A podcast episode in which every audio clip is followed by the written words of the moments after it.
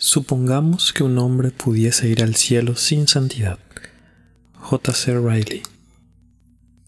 Supongamos, por un momento, que se le permitiera entrar al cielo sin santidad. ¿Qué haría? ¿De qué podría disfrutar allí? ¿A cuáles de todos los santos se acercaría y al lado de quién se sentaría? Sus placeres no son los placeres de usted, ni sus gustos los gustos de usted, ni su carácter el carácter de usted. ¿Cómo podría ser feliz si no fue santo en la tierra? Quizás prefiere ahora la compañía de los superficiales y los indiferentes, los mundanos y los avaros, los parranderos y los que van tras los placeres, los impíos y los profanos. No habrá ninguno de ellos en el cielo. Quizás cree ahora que los santos de Dios son demasiado estrictos, exigentes y serios. Prefiere evitarlos. No disfruta de su compañía. No habrá ninguna otra compañía en el cielo. Quizás piense ahora que orar, leer la Biblia y cantar himnos es aburrido, triste y tonto. Algo para ser tolerado de vez en cuando, pero no disfrutado. Considera el día del Señor como una carga y cosa pesada. No podría pasar más que una porción pequeña del día adorando a Dios. Pero recuerde, el cielo es un día del Señor sin fin. Los que allí viven no descansan de decir día y noche, Santo, Santo, Santo, Señor Omnipotente, y de cantar alabanzas al Cordero. ¿Cómo podría alguien que no es santo disfrutar de ocupaciones como estas? ¿Cree usted que a alguien así le encantaría conocer a David, a Pablo y a Juan después de haber pasado toda una vida haciendo las cosas de las cuales ellos hablaban en contra? ¿Disfrutaría de dulces conversaciones con ellos, comprobando que tiene con ellos mucho en común? Sobre todo, ¿piensa usted que se regocijaría de conocer cara a Jesús, el crucificado, después de aferrarse a los pecados por los que él murió? Se pondría de pie ante él con confianza y se sumaría a la exclamación, «Este es Jehová a quien hemos esperado, nos gozaremos y nos alegraremos en su salvación». Isaías 25:9. ¿No le parece que la lengua del hombre impío se le pegaría al paladar de pura vergüenza y que su único deseo sería que lo echaran de allí? Se sentiría como un extraño en una tierra desconocida. Una oveja negra en medio del rebaño santo de Cristo. La voz de querubines y serafines, el canto de ángeles y arcángeles y toda la compañía del cielo sería un lenguaje que no podría comprender.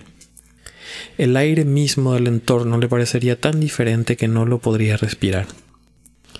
No sé qué opinarán los demás, pero a mí me resulta claro que el cielo sería un lugar muy desagradable para el que no es santo. Imposible que sea de otra manera. La gente puede decir, de un modo muy incierto, que espera ir al cielo, pero no piensa en lo que dice.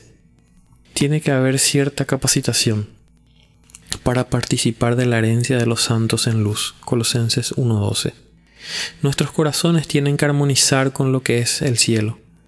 Para alcanzar el refrigerio de gloria tenemos que pasar por la escuela de la gracia que nos prepara para ello. Tenemos que tener pensamientos celestiales, gustos celestiales en la vida ahora, de lo contrario nunca nos encontraremos en el cielo en la vida venidera. Ahora quiero dar algunas palabras a manera de aplicación. Para empezar, quiero preguntarles a cada uno que lee este tratado, ¿es usted santo? Escuche, le ruego, la pregunta que ahora le hago, ¿sabe usted algo de la santidad de la que he estado hablando?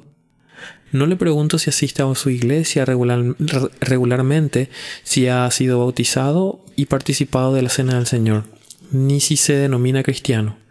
Le pregunto algo que es mucho más que esto. ¿Es usted santo o no lo es?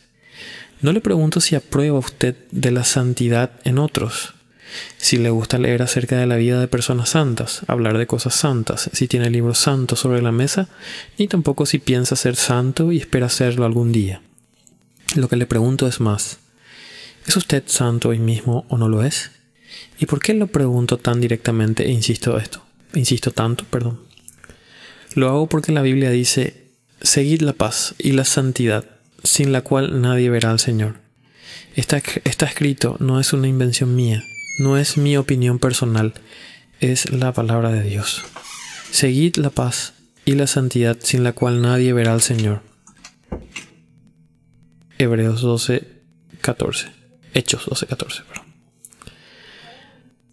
¡Ay, qué palabras tan escrutadoras e inquietantes son estas! ¡Qué pensamientos cruzan por mi mente mientras las escribo! Observo el mundo y veo a la mayor parte de sus habitantes en la impiedad. Observo a los que profesan ser cristianos y veo que la gran mayoría no tiene nada de cristiana aparte del nombre. Me vuelvo a la Biblia y oigo decir al Espíritu, «Seguid la paz y la santidad sin la cual nadie verá al Señor». Es un texto que debiera obligarnos a considerar nuestros caminos y escudriñar nuestros corazones. Realmente debiera generar en nosotros pensamientos muy serios e impulsarnos a orar. Puede usted tratar de callarme diciendo, siento mucho más y pienso mucho más acerca de estas cosas. Sí, mucho más de lo que muchos suponen. Contesto yo, esta no es la cuestión. Las pobres almas perdidas en el infierno también lo hacen. La pregunta importante no es lo que usted piensa ni lo que siente, sino lo que hace. Usted puede decir, nunca hubo la intención de que todos los cristianos fueran santos. La santidad, como usted la ha descrito, es solo para los grandes santos y las personas que tienen dones especiales. Contesto yo, no veo eso en las Escrituras. Leo que cada uno que tiene esperanza en Cristo se purifica a sí mismo. Primera de Juan 3:3. Sin santidad nadie verá al Señor. Usted puede decir, es imposible ser santo y a la misma vez cumplir con nuestras obligaciones diarias. Es imposible.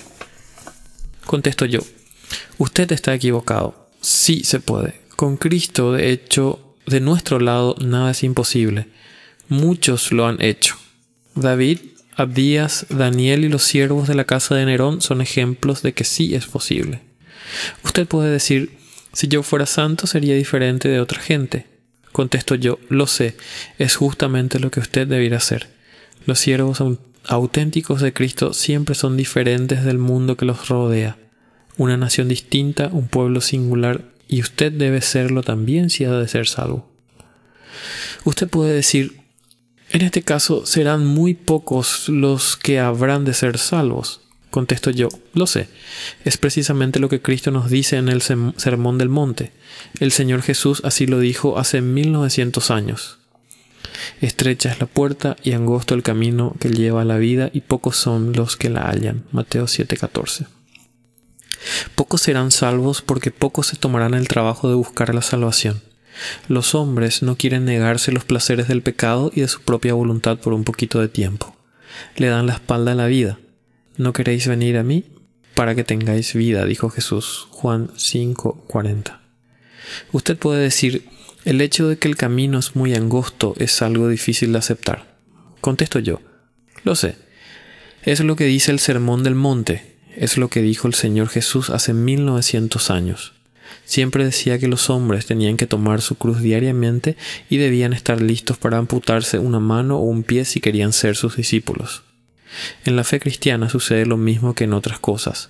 Sin dolor no hay ganancias. Lo que nada cuesta, nada vale.